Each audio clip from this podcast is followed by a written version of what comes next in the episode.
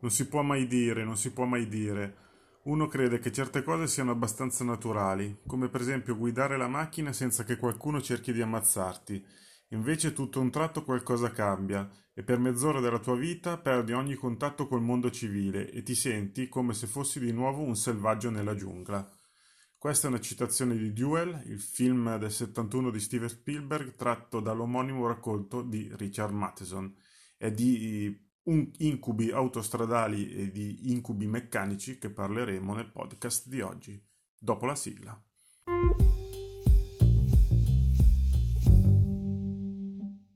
Qualcuno ricorderà sicuramente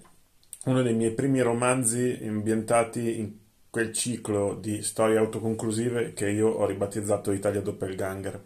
Parlo di Imperial, che ho scritto e pubblicato nel 2014, un romanzo breve a tutti gli effetti autoconclusivo, appunto, e um, uno dei pilastri, lo considero uno dei pilastri della mia produzione eh, horror ambientata in Italia. Il protagonista, anzi la protagonista mh, principale del romanzo è anche il villain, il, la cattiva, il cattivo del romanzo stesso, ovvero un'auto maledetta, posseduta, chiamatela un po' come volete, eh, è un termine in realtà generico che non descrive esattamente eh, la natura di questa auto, ma non, vo- non, voglio spoilerare, non voglio rivelarvi di più, quindi eh, lascio a chi non avesse ancora letto il romanzo la facoltà di scoprirlo, di scoprire la natura di quest'auto. Chi invece mi segue da un po' e che ha, eh, ha seguito la genesi di, di questa storia, di, questa, di questo romanzo, eh, saprà bene di cosa parlo e ricorderà probabilmente tutto il vario making of che ho fatto eh, in merito eh, soprattutto pubblicando foto, materiale d'epoca dell'auto, del modello d'auto che avevo scelto per, per eh, Imperial, appunto, che non a caso si tratta di una Chrysler Imperial del 1992, un'auto che mi ha colpito subito trovando delle immagini su internet e che ho trovato perfetta per ehm, appunto essere scelta, essere adattata come eh, auto, appunto chiamiamola ancora così, maledetta eh, dall'intelligenza propria e assassina che si aggira per le strade della Brianza e del Milanese in cerca di vittime. Comunque mi metto il link in descrizione se qualcuno non avesse ancora letto il romanzo, magari potrebbe interessarvi. Eh, questo per dire che sono tornato recentemente appunto in quelle atmosfere, mi piacerebbe magari scrivere ancora qualcosa a tema, non dico un sequel, magari qualcosa con la stessa tipologia di, mh, mm, di elementi horror, ovvero appunto mh, mm, auto o veicoli posseduti, animati da forze aliene, demoniache, da maledizioni o cose del genere. Non sono certo io a essermi invitato al genere, eh, infatti quando scrissi Imperial mi basai soprattutto su uh, questi, questi casi, questi libri e film già, già famosi all'epoca che vado citandovi. Il primo è sicuramente La macchina nera, che è un film del 77, un B-movie che è sconosciuto al pubblico generalista, ma un piccolo cult movie anche per chi è appassionato di horror. Ambientato nel New Mexico, parla di un'auto nera, appunto, guarda caso, che si annu- senza guidatore, un'auto che ha appunto ha coscienza propria, coscienza demoniaca malvagia, perché va in giro per le strade del New Mexico a- ad investire gente, ad ammazzare persone ehm, l'auto scelta è una Continental Mark III del, 70, del 71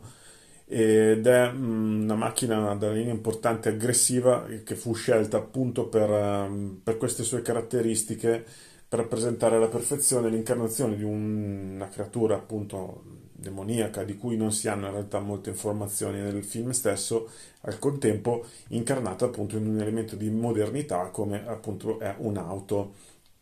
eh, nel film ne furono usate da 4, 5, 6, adesso dipende, le informazioni sono un po' imprecise, perché ehm, i modelli man mano che si giravano le, prese, venivano, le riprese venivano danneggiati e quindi necessitavano di essere sostituiti.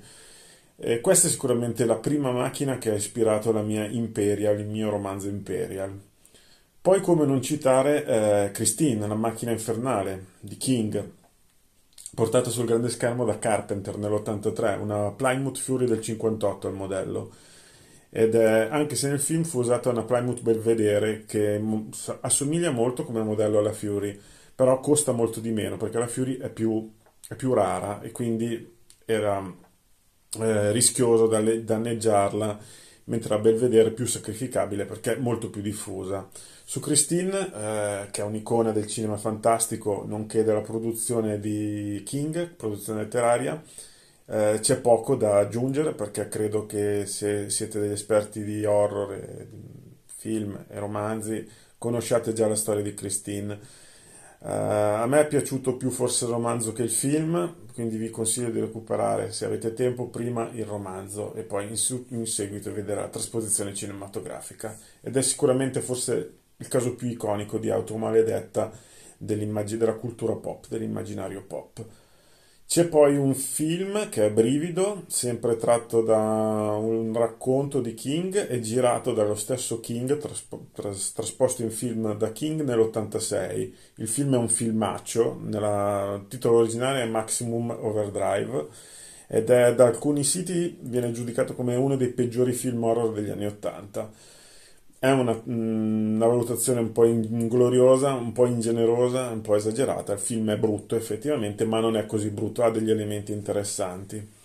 La trama, per chi non lo sapesse, è facilmente riassumibile. Ehm, le radiazioni rilasciate nell'atmosfera terrestre da una cometa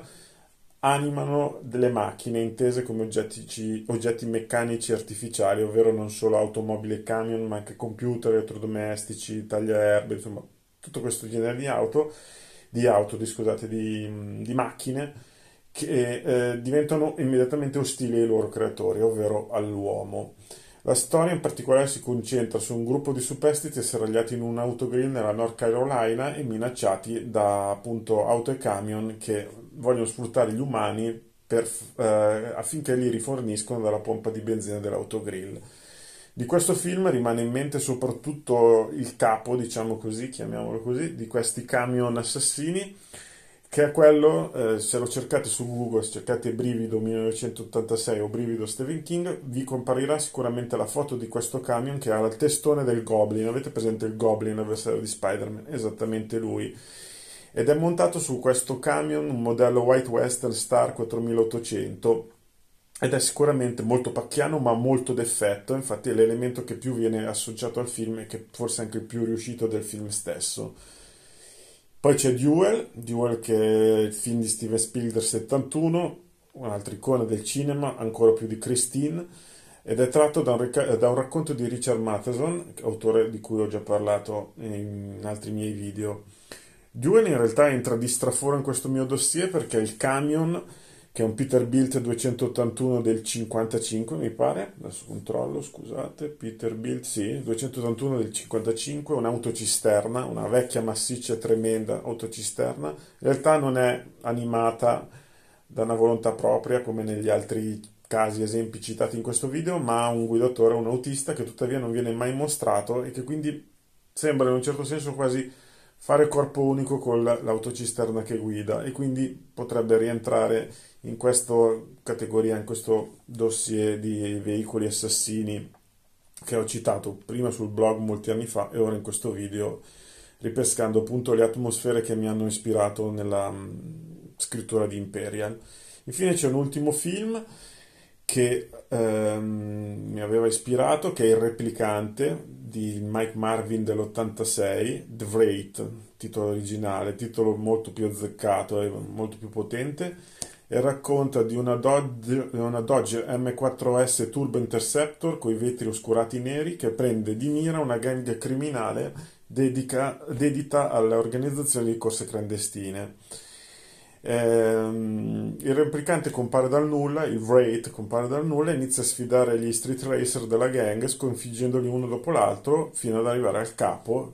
E, e il film si conclude con una sfida epica col capo, capo che è Packard Welsh che guida una, una Chevrolet Corvette C3 insomma un film che rivisto anni dopo non presenta elementi di, di grandi vette eh, cinematografiche, però è un bel film con delle belle atmosfere, soprattutto colpisce appunto il look del Wraith e la sua auto, la Dodge, la Dodge Interceptor, Turbo Interceptor. Questi sono i film sulle auto, gli autoveicoli maledetti che hanno ispirato la scrittura di Imperial.